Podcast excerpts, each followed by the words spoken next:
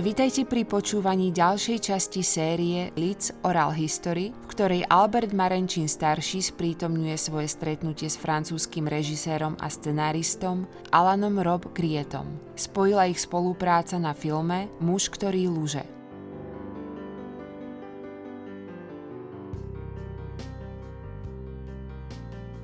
Vy ste teda ešte ďalšiu osobnosť zažili, Robert Grieta, ktorý hral, on bol aj autor alebo spoluautor scenára, že? K tomu, Nie, ktorý on bol, lúže, že? On bol autor, aj režisér, aj všetko v jednej osobe. Ono to bola taká náhoda, ktorá mi ho prihrala v pravý čas na pravom mieste. On totiž tak ako väčšina tých zahraničných návštev, kultúrnych spisovateľia a tak ďalej, umelci, ich chodili do Prahy. A z Prahy tí pražskí súdorovia ich potom poslali do Bratislavy.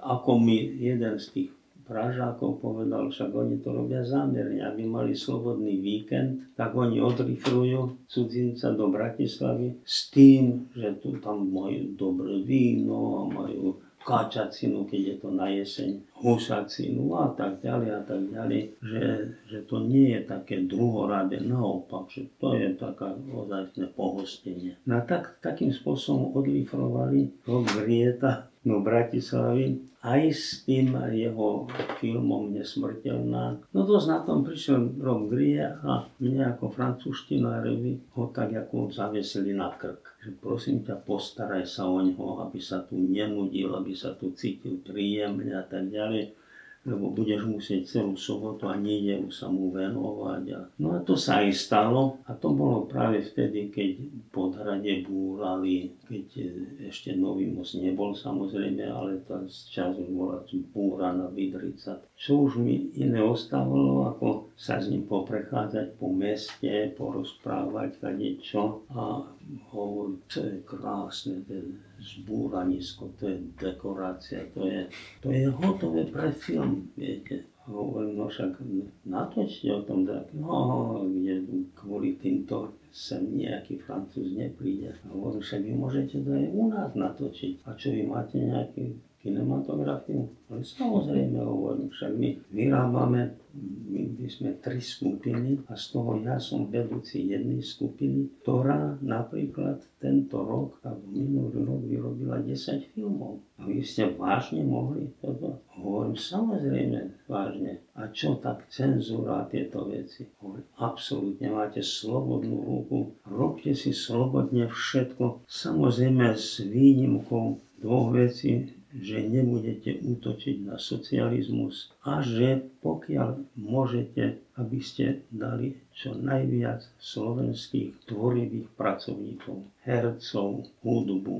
a niečo také. No musím to napísať svojmu producentovi a budem to brať do úvahy. Hneď poslal producentovi list, neviem, o týždeň alebo o koľko rýchlo teda prišla odpoveď, že áno, sme ochotní a Rob Grie sám vám pošle námet, ktorý by robil. Tak sa aj stalo, poslal námet a bol taký ako priateľný. Nejaký útok proti socializmu, nič také situovanie na Slovensku a slovenskí herci. Prišiel Rob Grie, jeden, ja už neviem, pár dní, premietali mu také filmy, onaké filmy, vyberal si túto herečku, túto by chcel, tak vybral celú garnitúru, Mistríka, Turbovú, Kocúrikovú, Černého, dokonca Kronera, celá plejada hercov. A hovorí, no, potom prišiel na Slovensku aj osobne, aj spolu s producentom. Vybrali sme sa po Slovensku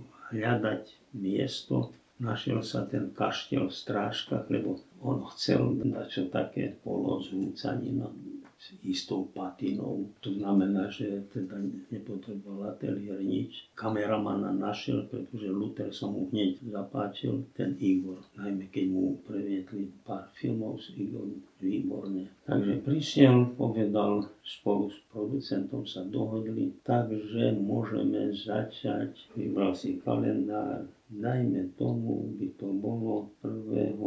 augusta o 8 hodine ráno. Teda bez mal rok dopredu, ale tak pár mesiacov, dobrých pár mesiacov dopredu. A viete, s hodinovou presnosťou presne na ten čas prišiel. Medzi tým sa vybrali sa herci, vybrali sa exteriéry, stražky a tak ďalej, toto všetko. Aj sa začalo filmovať, jediný háček bol to, že u nás sa film pripravoval, čo ja viem, najmenej rok. Ale tie prípravné fáze boli také, že dal sa námet. Na základe námetu sa urobil scenár, literárny scenár, na základe literárneho scenára, technický scenár s dialogami a tak ďalej. Všetko sa podrobilo schvalovacím orgánom, schválili to, pustili to ďalej. Zatiaľ, čo on priniesol taký zošit, kde bol náčrt jednotlivých situácií, ale nejaké dialógy, náznak dialógu, samozrejme, no, teda, jak teraz to môžeme, to nemôžeme takto schváliť bez všetkého, pretože celý rozpočet na to od toho závisí. A tu ide o také milióny a proste na úvorte, aby napísal scenár. Ja som mu povedal, že oni chcú tak ako že schvalovacie orgány. A to viete, že ja improvizujem.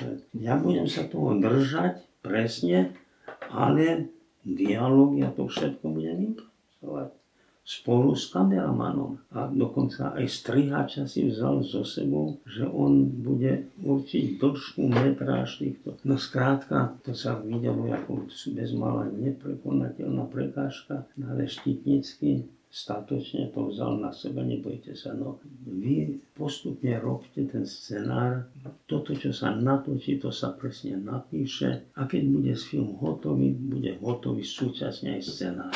No, takže my sme potom to tak trošku zakamuflovali, že scenár už sa dopisuje, už sa dopisuje a tak už sa dopisoval 3 mesiace, dokiaľ bol celkom hotový, odovzdal sa scenár, film bol hotový a oni filmové každý deň išiel z Popradu do Paríža na filmovaný materiál, lebo nedoverovali túto našim laboratóriám, hoci sme ich ubezpečovali. To som vzali na seba, takže tieto natočené materiály išli do Paríža, z Paríža naspäť tu sa kontrolovalo a tak ďalej a tak ďalej. Na dosť na tom, že film bol tak presne ako začal, tak presne na hodinu sa aj skončil a oproti obávam bol film asi trikrát lacnejší, než by bol podľa našich postupov býval. A hovorí, že vy budete mať, alebo potom bolo rozdelené, že do ktorých krajín a tak ďalej. No, že my sme vezmeme na starosť západný svet, kde jedine sa to mohlo premietať. A vy si môžete dať celý východný. No tak východ, ja neviem, či vôbec takto zobral od nás. Asi, že hej. Ale aj keby nebol zobral, tak tá hypotetická strata bola, ja neviem, desatinu toho, čo by bývali straty iných filmov, pretože slovenský film, aj ten najlepší, bol vždy stratový. Na našom malom území sa to nedokázalo rentovať. No ale tie straty boli bezvýznamné, nič nezavážili. Film sa potom premietal, už ja neviem, prvá kópia prvý raz sa premietal vtedy, keď prišli vojska a už bol zákaz vychádzania večer. Takže to vlastne ani nikto nevidel. A potom sa to už do trezoru a v trezore to pobudlo, čo ja viem koľko, 5 rokov, 6 rokov. Nesmierne dlho to pobudlo.